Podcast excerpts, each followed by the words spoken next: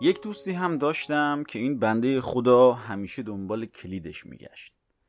یه دست کلید داشت و روش یه فلش مموری با کلی اطلاعات مهم. ولی همیشه خدا این دست کلید گم شده بود. هر جا می‌خواستیم بریم این یک رب دنبال این دست کلیدش میگشت. بخوام بدون اقراق بگم این دوستمون به راحتی روزی نیم ساعت فقط درگیر پیدا کردن دست کلیدش بود. طبق اپیزود چهار این نیم ساعت یعنی یک سال از عمر. بگذریم. یکی دیگه از نزدیکان هم هست که این بنده خدا همیشه هنسفریش رو گم کرده. موقعی هم که پیداش می‌کنه سیمهاش در هم پیچیده و همیشه یا میکروفونش کار نمی‌کنه یا یکی از گوشای هنسفریش مشکل داره. یا اصلا کلا قطعه. هر سری می‌خوام با این بنده خدا صحبت بکنم فقط یک روب درگیر پیدا کردن هنسفریش است. پنج دقیقه هم تست بکنه ببینه کار می‌کنه یا نه. و در نهایت جدای اینکه عمر خودم و خودش رو تلف می‌کنه هر دو ماه یک بار باید بره یه هنسفری جدید تهیه بکنه.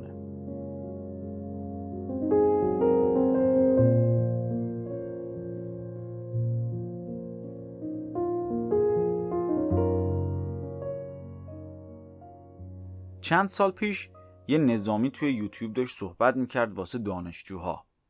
می‌گفت اگر زندگیت رو می‌خوای عوض بکنی سر صبح که بیدار شدی جات رو مرتب بکن. دلیلی هم که می آورد این بود که چیزهای کوچیک توی زندگی خیلی مهم هستند. تو اگر نتونی چیزهای کوچیک رو توی زندگی درست انجام بدی کارهای بزرگ هم نمی‌تونی توی زندگیت بکنی. جوردن پیترسون هم توی کتاب دوازده قانون برای زندگیش میگه قبل از اینکه بخوای دنیا رو تغییر بدی اول اتاقت رو برو تمیز کن. یک فصل کامل برای این موضوع داره. حالا من اگر بخوام برات از این نویسنده ها بگم حوصلت سر میره. ولی تو یه لحظه می‌تونی تصور بکنی شرکت تویوتا با اون عظمتش بدون نظم بتونه کار کنه. یا تا به حال فکر کردید چرا آلمانی ها و ژاپنی ها بعد از جنگ جهانی دوم که به طور کامل نابود شدن زیر 80 سال دوباره به اقتصادهای بزرگ دنیا تبدیل شدن؟ حالا کاری نداریم که یک سری وام و پام و اینا گرفتن. ولی با اون پول چی کار کردن و چه جوری کار کردن؟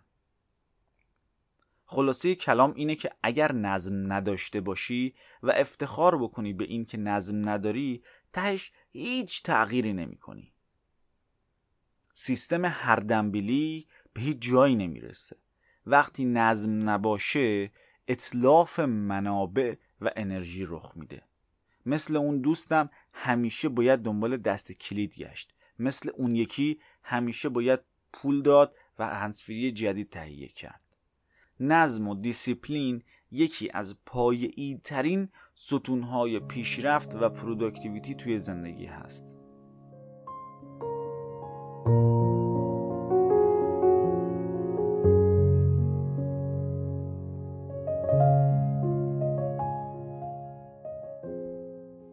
برای اتفاقات بزرگ زندگی توی آینده تو باید منظم و با دیسیپلین باشی. موقعی که یک اتفاق بزرگ در آینده برات بیفته و تو نتونی مدیریتش کنی مقصر خودتی. یک جوونی که پس فردا که مستقل بشه زندگی خودشو داشته باشه بچه دار بشه زیر قسط و کار و فشار باشه و نتونه اون فضا رو مدیریت بکنه تهش باید بشینه و متاسفانه ته ظرف رو بلیسه. بذار برات یک مثال دیگه بزنم. زلزله یک پدیده طبیعی هست ولی اینکه ما برای زلزله آماده نباشیم و زلزله بیاد و همه جا ویران بشه مقصر ماییم. اتفاقات بزرگی در آینده برای تو اجتناب ناپذیره ولی اینکه خودت رو برای اون شرایط آماده نکنی و وقتی اون اتفاقات بیفته و همه جا ویران بشه مقصر تویی مقصر منم. که متاسفانه تهشم باید ته ظرف رو بلیسیم. اگر براش آماده نباشیم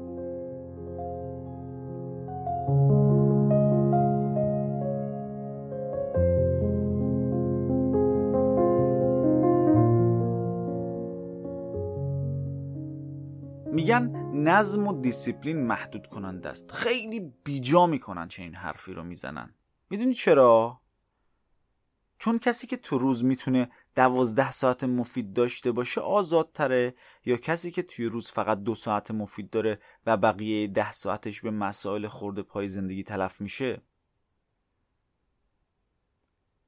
شنونده حاذق این پادکست می‌دونه که من چی دارم میگم. اگر نظم نباشه بخش عمده زندگی فقط به گشتن دست کلید و هنسفری و امثال هم معطوف میشه. این موضوع ساده است. اگرچه اهمیتش خیلی بزرگه. توضیح بیش از حدش هم هم حوصله من رو سر می‌بره هم حوصله تو رو. خلاصه کلام اینه که یا تو باید فرمون زندگیت رو به دست بگیری یا زندگی فرمون تو رو به دست می‌گیره. از این دو حال هم برای آدم ها خارج نیست.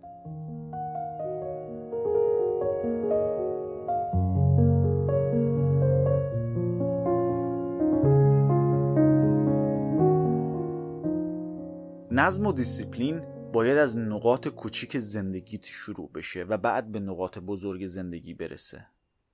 یک کاری که فکر می‌کنی صحیح نیست همین الان متوقفش کن. همین الان زندگیت رو تمیز کن. همین الان برو و اتاقت رو مرتب کن. همین الان فرمون زندگیت رو به دست بگیر. سعی کن هر روز یک بخش کوچیک ولی جدیدی از زندگیت رو بهبود بدی.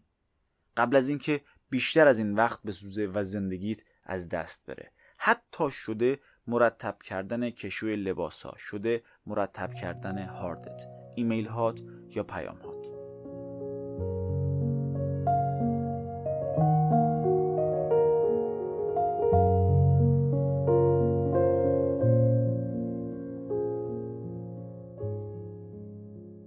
ممنونم که به هم گوش کردید. من مشاور متروک هستم.